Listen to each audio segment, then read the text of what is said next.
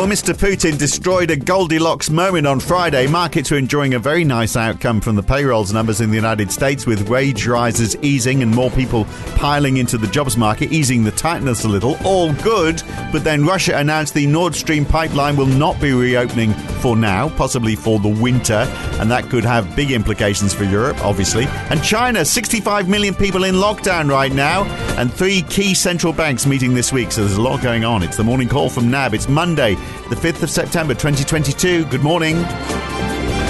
Well, US stocks fell further on Friday, 1% down for the Dow and the S&P 500 and 1.3% for the Nasdaq. Uh, in fact, since mid that mid-August peak, the Nasdaq has fallen almost 11.5%. European stocks meanwhile were doing okay at the end of the week. The Euro Stoxx 50 up 2.5%, the DAX up 3.3%. Uh, but that could all change today. Bond yields fell in the US. 10-year treasuries were down 6 basis points. 2 years were down 11 basis points, down to 3.4%. They were down across Europe too, except for a 4 basis basis point rise for 10 years in the UK. Aussie 10 years were down 4 basis points to 3.64% on Friday. Kiwi 10 years down 9 just four basis points below 4% there now. And the US dollar was down a little on Friday. Actually, it was down 0.6% before the payroll numbers came out. Then they bounced right back up again. The two big moves, other moves of, of the major currencies were the pound down a third of 1%, the Aussie dollar up a third of 1%, the Kiwi dollar also up 0.4%. But let's not get too excited because over the week, the Aussie was actually down about 1.4%. The Kiwi was down about 0.6%. And the pound down 2%. The pound d- dipping below $1.15 now. It's a smidgen above, above the uh, the low that it reached in March 2020. And oil bounced back a little, up 0.3% on Friday for WTI. Brent up 0.7%, up to $93 a barrel. Dutch gas actually fell a little. Uh, and, uh, you know, we expect some reaction now to the Nord Stream pipeline news, but uh, we'll talk about that in a moment. Let's start with non farm payrolls from the US, first of all, on Friday. Uh, here's NAB's Tapas Strickland in Sydney. So it was a good number, wasn't it? We had uh, we had jobs growth. Uh, the Fed would probably like to see that w- weaken, but only to keep wage pressures down. But it seems that's happening anyway. 0.3% growth month on month in August, down from 0.5% in July. And uh, the participation rate is higher as well. More people are ploughing back into the workforce. Uh, so uh, that means a less tight labour market. So uh, doubly good news, really, wasn't it? Good morning, Phil. Yes, you could describe the payrolls report as a Goldilocks print in that you still had fairly strong headline payrolls growth. It was 315,000 against 298,000 consensus, but some of those signs of overheating just would turn down just slightly. And you mentioned the um, slower growth in average hourly earnings there, and that was one contributor. And the other one was the unemployment rate, which rose two tenths to uh, 3.7 from 3.5%, alongside that rise in the participation rate that you mentioned. Um, so it does suggest some of the alarms from the labour indicators uh, last week, such as the job openings data, um, suggest maybe we can uh, not be as alarmed by those, but it still does underscore a very tight labour market. When you look at wages growth on a year on year basis, it's still growing at 5.2%. So still, still hot, but at least a little bit touch below estimates and maybe suggestive of the labour market starting to loosen a little bit after being extremely tight for, for quite some time. Um, in terms of how markets reacted to that, um, you saw a fairly sharp reaction across all asset classes. So you saw the two year uh, bond yield fall by about 11 basis points.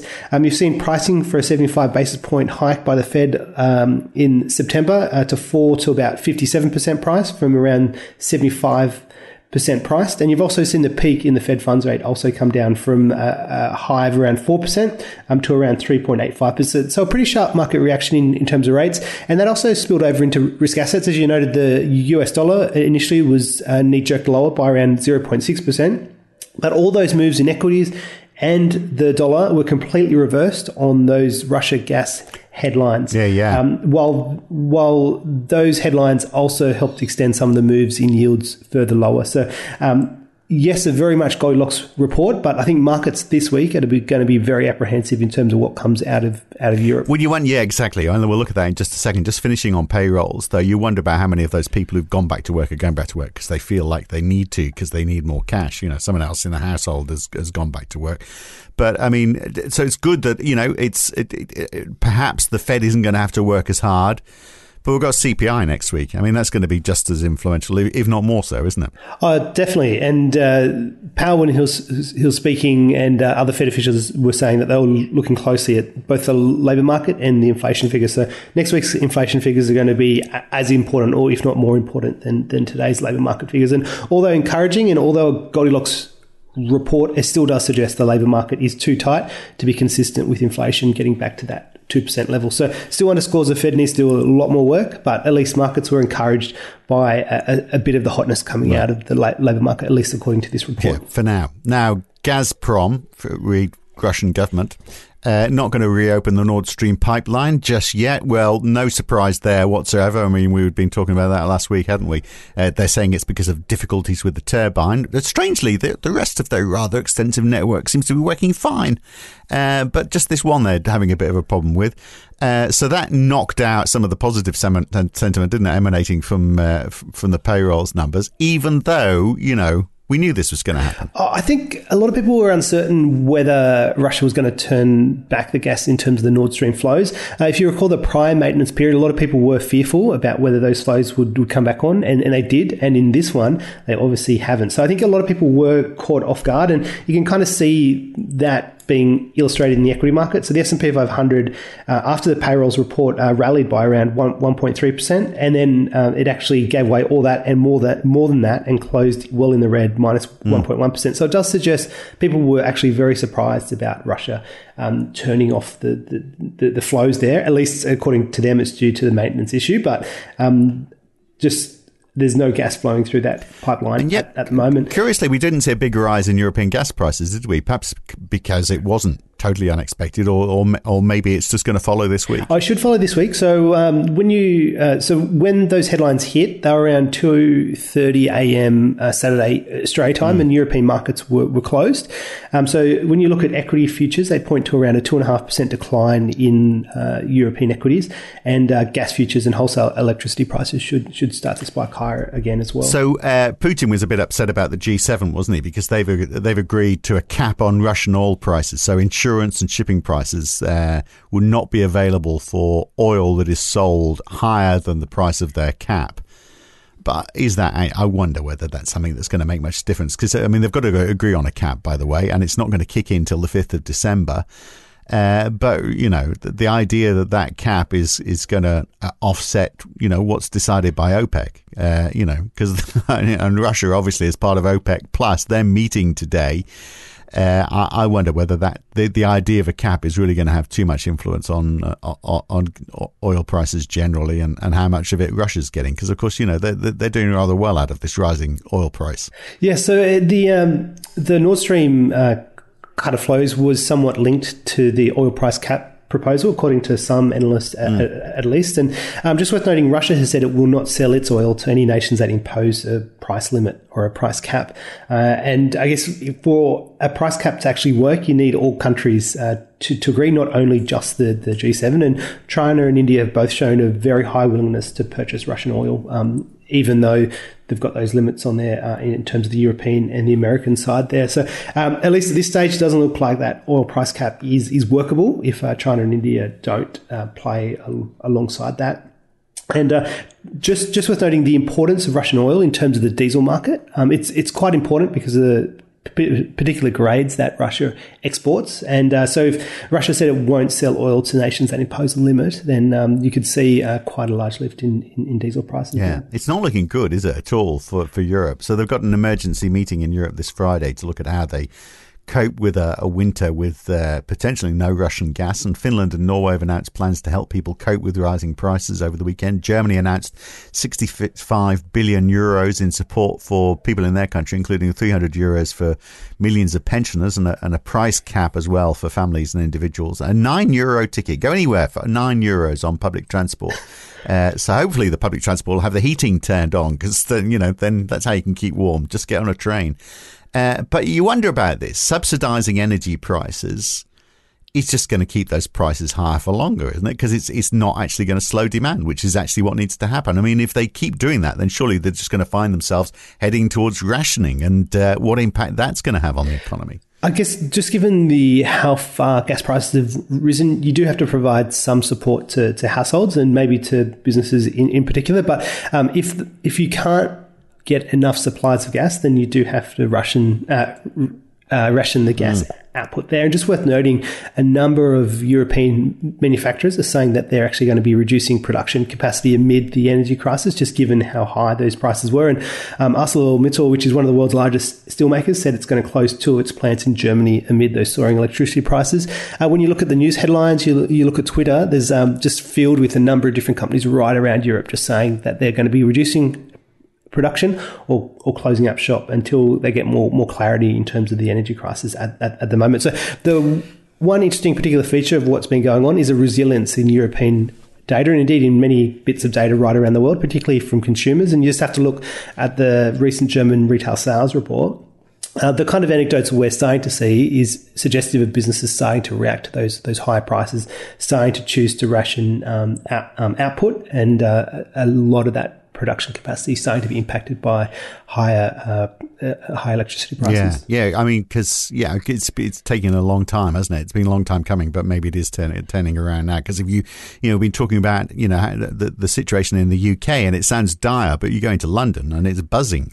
You know, people are out and spending, but the pound down to a dollar fifteen US dollars now. Will it get lower? Will it break the March 2020 level? Because last week I was saying you know it was heading that way.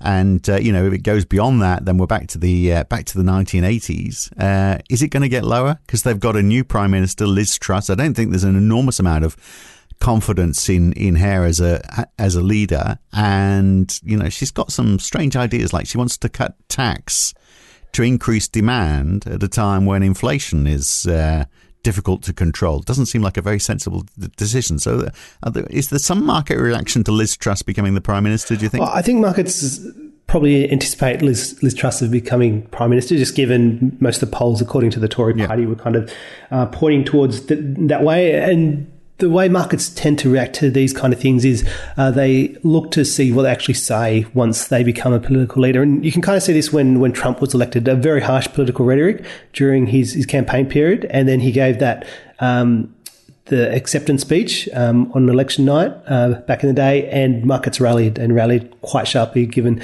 he said a number of positive things uh, in in his election speech. So um, I, I, think people will be looking quite closely exactly what, what she says, um, and maybe some of that harsh political mm. rhetoric will, will, will soften once once she uh, once she becomes PM. Um, in, in, in terms of the UK, uh, this the situation still looks very very dire. Um, rapidly escalating energy prices. Um, but the interesting thing, and again with the rest of Europe, is you haven't really seen too much of a deterioration in the harder data yet. Um, so uh, um, no. It's, it looks like it's still still to come, and in that respect, uh, you'd have to say there's a further downside to, to cable from here. Yeah, for sure. Now, China, more lockdowns going on. Uh, yes, a really interesting story, and probably not getting too much uh, press uh, at, the moment. Really being overwhelmed by what's going on in with Russia and, and Ukraine. But at, at, the moment, according to uh, Caixin News Agency, there's 65 million people in China in lockdown in 33 Chinese cities. And just worth noting here, other cities are also tightening restrictions ahead of the Party Congress on 16th of October, and that's quite an important date, the 16th of October, as that's when President Xi is expected to be elected to a historic third five year term. And given that President Xi has linked his uh, term, his, his, second term to the COVID strategy, um, a lot of party officials are playing ball and uh, basically supporting that strategy up to that 16th of October meeting. So, uh, wouldn't be surprised to see more headlines of further restrictions in the lead up to that event. And that will act as a disruptor to, to global supply chains and also create fairly soft conditions for the global economy as well. Yeah, and what about weakness in the yuan as well? Is that going to get up to seven yuan to the to the dollar? Do you think there's a piece in Bloomberg this morning, you know, just pointing out how bad that would be for emerging markets because emerging market currencies are already having their worst year. Uh, since 2015, they're saying, and of course, a lot of those emerging markets are reliant on on China for trade, and a weaker yuan is just going to pull their currencies down which of course is going to make imports more expensive, which is going to add to the inflation problems in those countries. It, it looks like the PPC is becoming uh, less comfortable with w- the way the yuan is, is trading. They've been setting the fix stronger for, I think, about seven consecutive days now. Um, so at least the mm. Chinese authorities don't necessarily want to see it. Um, but you'd have to say that that depreciation pressure is, is there and is going to continue uh, for as long as all that uh, zero COVID strategy um, continues to play out, which, at least according um, to the election date of that uh, party congress, uh, could go until the 16th of, of, October, and then thereafter it's it's more mm. uncertain. All right, well, we'll get the Caixin uh, Services PMI for China today. Uh, also, European retail sales. The big news this week, of course, the, the central banks, the RBA tomorrow. Uh, Ivan's going to talk about that tomorrow morning on the podcast, and the ECB on Thursday as well. A bit of uncertainty about what each of them is going to do, isn't it? I mean, we, we really can't tell at this stage. Yes, so um, the ECB, I think the market and economists are fairly split on whether they hike by 50 or 75 basis points. And you'd have to mm. say the the Nord Stream um, headlines uh, probably doesn't give any further clarity in terms of whether they should go by 75 or, or, or 50. Um, the Bank of Canada is expected to go by another 75 oh, basis yeah. points, and they're expected to get to 3.25%. And our expectation for the RBA is that they'll hike by 50 basis points. And then the key focus really is uh, will the RBA start to pull back on the pace of tightening and hike by lower income increments going forward.